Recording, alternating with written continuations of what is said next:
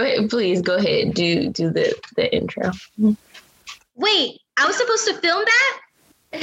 What? What are you talking about? I meant turning that paper. Wait, I was supposed to return that in? Wait, return it in? Okay, we're failing. Wait, I was supposed to turn it in? This it up, is a failure. This this the intro has been an abject failure, and we're gonna move forward. That's the intro.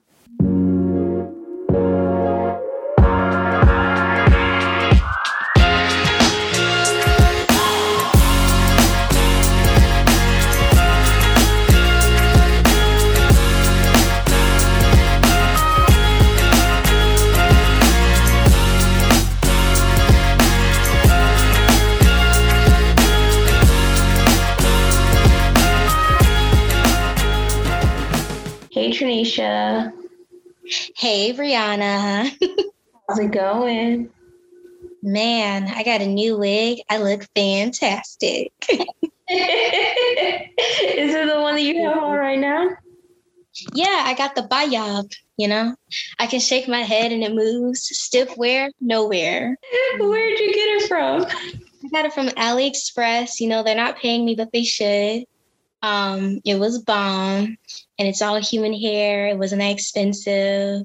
You know, I was looking cute. I was like, ooh, who's me? Who's that? Is that me? It's me. It's me. Well, if anybody from AliExpress listens to this and wants a little, you know, sponsorship action, you know where to find us. Yes, sponsor us. Put an ad in. Pay for it. Thank you. That's awesome. What did you do this weekend? What did I do? Um, I was in my cousin's wedding. I tried to be as safe as I possibly could. But I, that's why I had the bayab in my head. I had my makeup done. I was a bridesmaid. It was a really nice affair. That's nice. Yeah. What did you do? I watched uh Coming to America Part Two. Don't ruin it for me because I'm supposed to watch it later this week.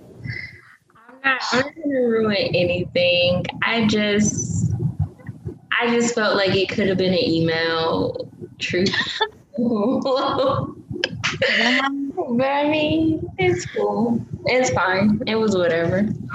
Uh, that reminds me of why I sometimes hate sequels. They're never as good as you imagine them, especially when it's been such a long time. It's like they had 30 years to get this right. Right? 30 years to get it together. Well, I won't say much. I'll let you watch it, and then we can we can get I can get your thoughts next week. so, this episode we are talking about passion projects, right?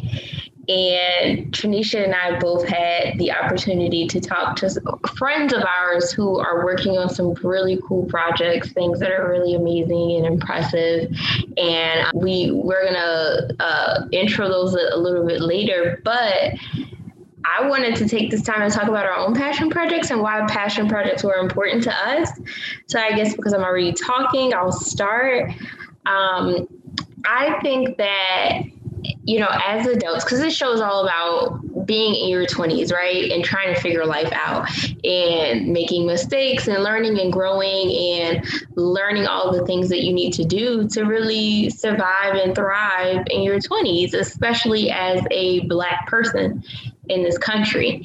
And I think that having things that you are passionate about makes a like it gives us a soft landing to adulting you know what i mean because you leave like the care of your parents and you're on your own and you're paying bills and you're working and trying to climb this corporate ladder and you're doing all these things that you have to be doing just to survive and to you know to be an adult. I think that it's really important to have things that are just for you things that you do simply because they bring you joy um, things that light you up inside. And for some people, that could be your job. Some people are lucky enough to feel that passionately about the work that they do. But most times it's not. And I think it's important to have something you do, not because you have to, but simply because you want to. And I think for me, that's the role that like passion projects, the importance that they play in my life and how I see them in other people's lives. what, what are your thoughts? What's your take on passion projects? Honestly, I think they're kind of like what keeps people sane. Because, you know, doing all the things that you have to do, not because you want to do them, but because you have to, you know, it's just gonna it's gonna make you sad after a while because now you're just like, well, what is that I want to do? You know, do I even feel satisfied with these things? So it's good to have that passion project because it'll keep you sane. It'll give you something to look forward to, you know? And you never know how you're positively impacting others by doing what you're doing. Yeah, or if like the thing you're passionate about is going to turn into something like crazy, something like beyond your wildest dreams, which is always awesome. I think there's like this artist who comes to mind. Um, and of course now that i like she came to my mind i can't think of her name. I'm going to circle back to it when i remember her name. But she like she's a painter and she like makes clothes and she like she's an artist and she paints and she makes clothes. And they have these really like bold colorful funky designs. I don't know if you've seen her her work but like she just started this I, I think she was passionate about it. Like i don't think she intended to make money or you know what i mean to replace her job because she was doing something completely different. And like yeah she's like doing installations for like Peloton and like she's like a working artist and she's selling her clothes and to celebrities and all kinds of stuff. But I think it really just started off as something she was passionate about and it just kind of took on a life of its own, which is crazy to me. But I think that that and I'm not saying that you should do something because you feel like it's gonna make you a lot of money or make you really successful. You should just do it because it brings you joy. But she's a really good example. And as soon as her name comes to my mind, I'm gonna circle back because I'm following her on Instagram and uh, her stuff is so great. See, I love when people are able to make money off of what they love, though. You know, it really takes care of those other needs that you had that job for. That's true. Do you have any passion projects that you're working on or anything? What? I'm here right now with you. I'm just kidding. No, this really is one of my passions. Yeah. You joke, but this really is. This is one of them. This is. I'm so passionate about this that it took me three years to get this podcast up and running because I went through a few co-hosts. Um, I went through just times when I couldn't commit because of timing issues, and I kept coming back to it. Like no matter what the challenge was, I kept coming back to this idea because I'm passionate about it. You know what I mean? I could have gave up after the first attempt, two co-hosts to go. and called it a day, but something about this podcast kept pulling me in, and I, I couldn't get the idea out of my head until I, I finally executed it and, you know, cooked up with you and we got it going. But yeah. I, I think that speaks to the passion. But sorry, I stole your I stole your answer though. It's okay. It's okay because you know I have other stuff. You know, it's not just you. There are other passions in my life, Brianna. of course, of course. Honestly, I feel like a passion project that I kind of really got into. I mean, it's not really a project, it's more of like an activity. Um, and we'll see where it goes, but like doing stand up comedy. Like, I had wanted to do stand up comedy for so long because as a kid, I used to watch you know, so many hours of like stand up routines on Comedy Central that I was not supposed to be watching as a child, but I was laughing at jokes that I did not understand. And then, you know, like I love comedy movies, I love comedy in general, but I never like had the confidence, you know? And so after a while, I just kind of like let it go. I was like, ah, whatever, I'll probably never be able to do it. And then my friend, she started doing it. And then she was like, why don't you try? And I, and you know what? I was like, she's right. Why don't I try? So then I just started doing it. And now I feel like I'm getting better opportunities because of it. I'm meeting all kinds of people. Like I've met so many great people because I do comedy now. Like there's this one lounge I was going to where pretty much like they let me perform at a couple of their events. And now like i found this really cool black owned business and you know in tampa that i can like feel comfortable at where you know i feel like i want to bring other people to and they're introducing me to more people like them more business owners more people that have that that initiative to like go out and do things on their own and like make their passion come alive and turn into like an actual business for themselves. And i'm so grateful that i was able to do that because you know, if I had just kept on saying to myself, I'll probably never be good. No one's ever going to laugh at my jokes, which is what I was saying to myself for a long time. I wouldn't have had these opportunities.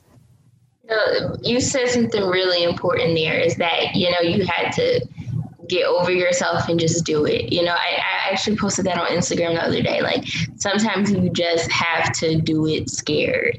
And I feel like that's exactly what, you know, you just touched on. But I think that also too when you're passionate about something, it kind of supersedes all of that because it doesn't matter if you're good because you're doing it for you. You're not doing it for, you know, to, to, to appease someone else or to impress someone else. You're doing it because it, it fills you up and you genuinely enjoy it. And I think that that, that definitely makes a difference. Oh yeah, oh yeah. Although if you ask other comedians, they'll say I'm not a real comedian because I don't do it 24 seven. Well, I mean, you do have to like work and pay your bills, but I guess. yeah, you know, I feel like that's the only downside is that I wish I could devote more time to it, if that makes sense. Because some people are in a a better situation where they can, you know, because like a lot of comedians, they're able to like travel and stuff, and I can't really do that. Yeah. Hopefully in the future. So, sidebar the artist I was talking about earlier, whose name I could not remember, her name is Melissa Mitchell, and her brand is called Abeille. I think I said that wrong, but Abeille Creations. So A B E I L L E Creations on Instagram. And she was the artist I was talking about earlier who just like had this passion for like art. And she was like doing these really crazy, colorful like clothes and scarves and like leggings and things. And she's like, doing murals, like getting paid to do murals now. And like she just did like a Peloton store and like a bunch of she's on commercial she's on commercial like it's crazy. And it all just started because she was passionate about something. And i think that our guests that we're going to speak to in just a few really kind of exemplify that you know what cool things can happen when you're just you're passionate and you you express yourself in a in a way that fills you up. Most definitely most definitely. Let's go to the first interview, your interview, Brianna. I am so excited to introduce this next guest that we have on our episode about passion projects. Um, this is my dear, dear friend, Dylan Carmichael. Dylan is a 2018 graduate of the College of the Holy Cross in Worcester, Massachusetts. Um, prior to his senior year, he started a video series called Redefining Black Masculinity, which was dedicated to documenting Black masculine experiences. And as it's progressed, it has expanded into a platform specific to various forms of content aligned with that same goal. In his free time, he likes to write songs and poetry. Thank you for coming, Dylan. How are you? Um, I'm well, and it's very interesting. Like interesting to hear my bio read back to me. You know, um, just sounds like a lot, but it's also not really that much. But at the same time, you know, 25, trying to thrive. You know what I mean? Got my bars right there. Well, you know, I, am glad that you you said your age because that was actually going to be one of my first questions. And the reason it was going to be one of my first questions is because this podcast is all about highlighting the experiences of 20 somethings. You know, I personally feel like this is a difficult age because you think that you have you're trying to figure things out, which is why I called it I got this shit figured out. It was kind of tongue in cheek, it was a little facetious because I personally don't feel like I have anything figured out at all, right? So that was going to be my second question to you is do you have this shit figured out? Um, I mean, I think like the short answer is, you know, no, I don't. um, and I think that, you know, that's that's just like a bit of like honesty that you know you have to have with yourself to kind of say that but also to be okay with it too. Because i think that you know a lot of us in our 20s we are supposed to kind of like have everything ready you know or at least that's kind of like the expectations that the uh, boomers and like older people have like people our age that we're supposed to kind of be like, all right, once you graduate from college, you're gonna have a job and you should buy a house and you start family and this, this, and that. But obviously times are changing, you know, and I think that requirements for different things are changing and means to happiness are changing, you know, and I think that that's something that all of us are very cognizant of. And it's con- it's very fluid too, you know, and the fact that we're like very tapped into that makes it so that at this age, it's hard to have those things figured out because shoot, something may be may seem right to me right now. Like post um, my senior year of college, I was like, all right, grad school might be the thing to do, and that was something that I wanted to do. But like a year later, it was like, all right, the finances aren't there, but also the, the, the, next side of that is like, what exactly does going to grad school accomplish? And I think the fact that, you know, at our age, a lot of us in this current time period are like more cognizant of that and willing to ask those questions rather than kind of just taking what's like offered to us makes it more okay. You know what I mean? It makes it more okay and makes us more understanding of these different things. Absolutely. I kind of feel like it's almost like prior generations were on like this treadmill and they were just kind of like going, doing the, you know, checking all the boxes. And I feel like our, our, our age group, our generation is very, very outside of that box. They're just willing to do whatever feels good and, you know, kind of break the mold. And I think that's why I really wanted to do an episode on passion projects because just in my friend group, in my network, so many people in this age group are doing really cool things. And I think it's it's because of that why I have so many friends who are just doing things that I really admire and respect and you know find fascinating. I think it's because we place value in different things and i'm really excited to talk to you about that today because you have a passion project um, and i wanted to bring you on here to hear uh, so you can tell our audience a little bit more about it all right. Um, so my passion project is a video series um, turned, I guess, nonprofit media platform or um, media endeavor called Redefining Black Masculinity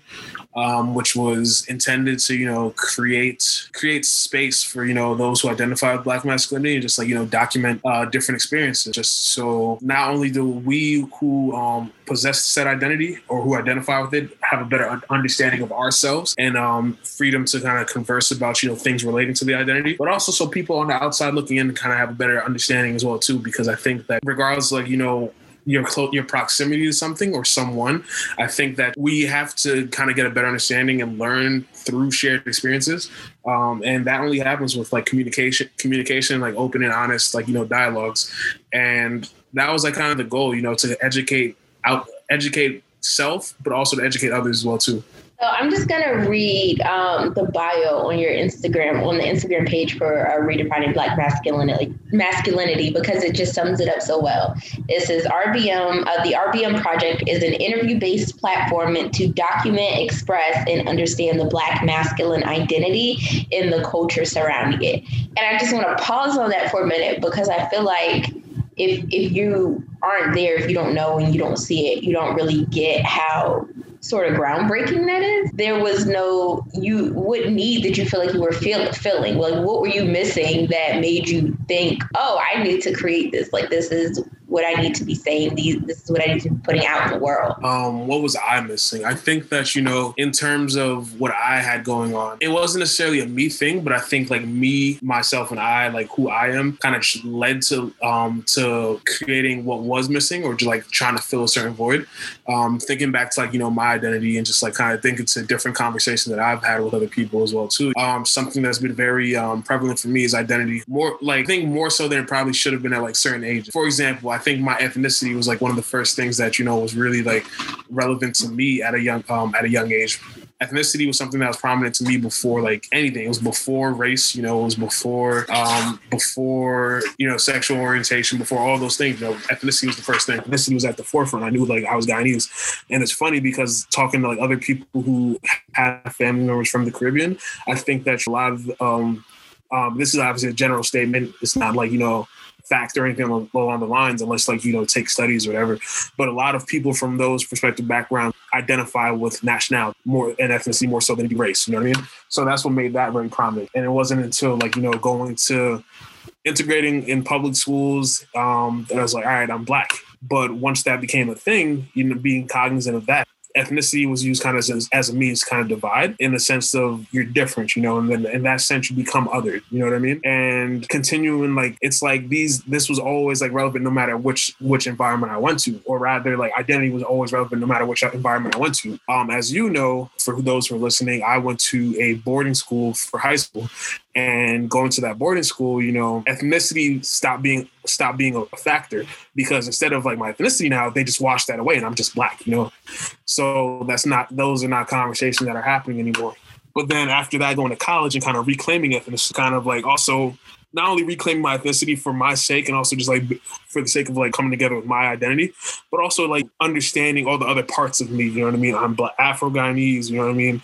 I identify as like say like I'm Ace or something along those lines. You know, and just like adding these different things to like who I am and like who I show up, how I show up as in the world. And I think that with that conversation and with the conversation that are being had, you know what I mean, um, that I would stay having with myself, it's also it didn't take away from the fact that you know with all these different identifiers or whatever they may be i still show up in the world as black and masculine. And that's still fall underneath that umbrella. That's still who i am. And i think that being cognizant of that you know of myself and my identity i wanted to be aware of like other people's as well too. That like regardless of their respective differences and things of the like they fall they fall under the category of black and masculine still and that was something that I wanted to make sure to to allow space for for other people as well too. Um, in terms of like you know the long term goal of the project, in terms of how exactly that I wanted that to to be, you know. Yeah, and I think that's actually one of my favorite parts about the project is that you do make room for a myriad of experiences under the black and masculine umbrella because that means different things to different people. Because you know as you mentioned black people are not a monolith you know what i mean? And our experience are very vast underneath the umbrella of just being black and the fact that you make room for all of the experiences. I, that's that's probably my favorite part. So what's the what has the response been like to this project the response has been great. And you know i think that it just stems back to like you know the introductory conversation. Yeah uh, in general it was about creating space but like you know there's a, a specific person i had in mind when that i was gonna that i had in mind when i created the project and what i wanted it to be. Um, it was my younger cousin and kind of just like trying to get him to be comfortable expressing all and feeling all that he needed to feel and how he showed up in the world. And showing showcasing that initial clip of the talk that we had the reception that came from that you know people were just like they they resonated with it. Um, they were empathetic of what of you know, the imagery, but also like you know the dialogue that was taking place. And then from there, you know, it was the ball kind of got rolling because people also wanted to have more conversations like that. People wanted to be wanted it to be like, hey, or people on my college campus specifically like, oh, are you going to do this when you get back to get back to school? You know, are you going to have these conversations with us? Are you going to put us on camera? Are you going to share these clips? And I didn't initially think it was going to be like this. You know, I thought it was going to be a one-off thing between me and him, but it really um, sat well with people, and really people really felt seen and wanted to be heard. And I think that you know those things and people sharing that they wanted those things um, was something that really led to like the project continuing to go. So the initial reception was really like really good, and just I think that it just rather than like I guess like complimentary things for like production or oh it was so edited so nicely. I think that people really just like enjoyed the fact that like dialogues were happening from the heart. That's awesome. So I think for our generation, for each group, we are less likely to define ourselves by our choice of career um, and more willing and open to defining ourselves by the other things that we're doing in our lives, our, our passions, our, our hobbies. How do you think it's important that everyone in our age group, especially people from the diaspora, have a passion, have something they're passionate about, and not just their jobs, but like something that they feel like is fulfilling to them? Do you think that's important? Do you think that everyone has one, like, you know, needs to discover that for themselves? I think so. I think that you know it is very important to kind of have something that you're passionate about, um, something that you know resonates with you, something that you believe in. But I think you know I'll put a disclaimer to that as well too. You know that in terms of like what we're passionate about and like sometimes the conversations that people like have they feel as though it has to be kind of niche you know what i mean they feel like you were saying jobs but i think people feel as though it has to be like an action or something you know what i mean when it's like you know passion can be in the form of anything. You know, you could find joy in anything.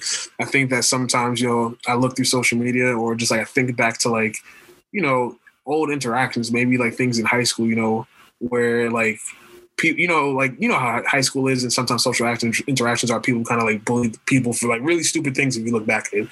And I say that to say I think that you know we have a habit of like kind of qualifying happiness um, when the reality is that you don't necessarily need to do that. You know what I mean? Like for example, like say someone's like really passionate about something simple like cereal, you know what I mean? Someone really enjoys cereal and that brings them joy. That's something that they're like happy about. They can tell you they can tell you all the things about like all the different kinds, like where it's made, um, the flavor, and just like give you all these um different details and whatnot. Um, you can be like a cereal enthusiast and like if that brings you joy and you're passionate about that, that gives you some kind of fire inside, by all means.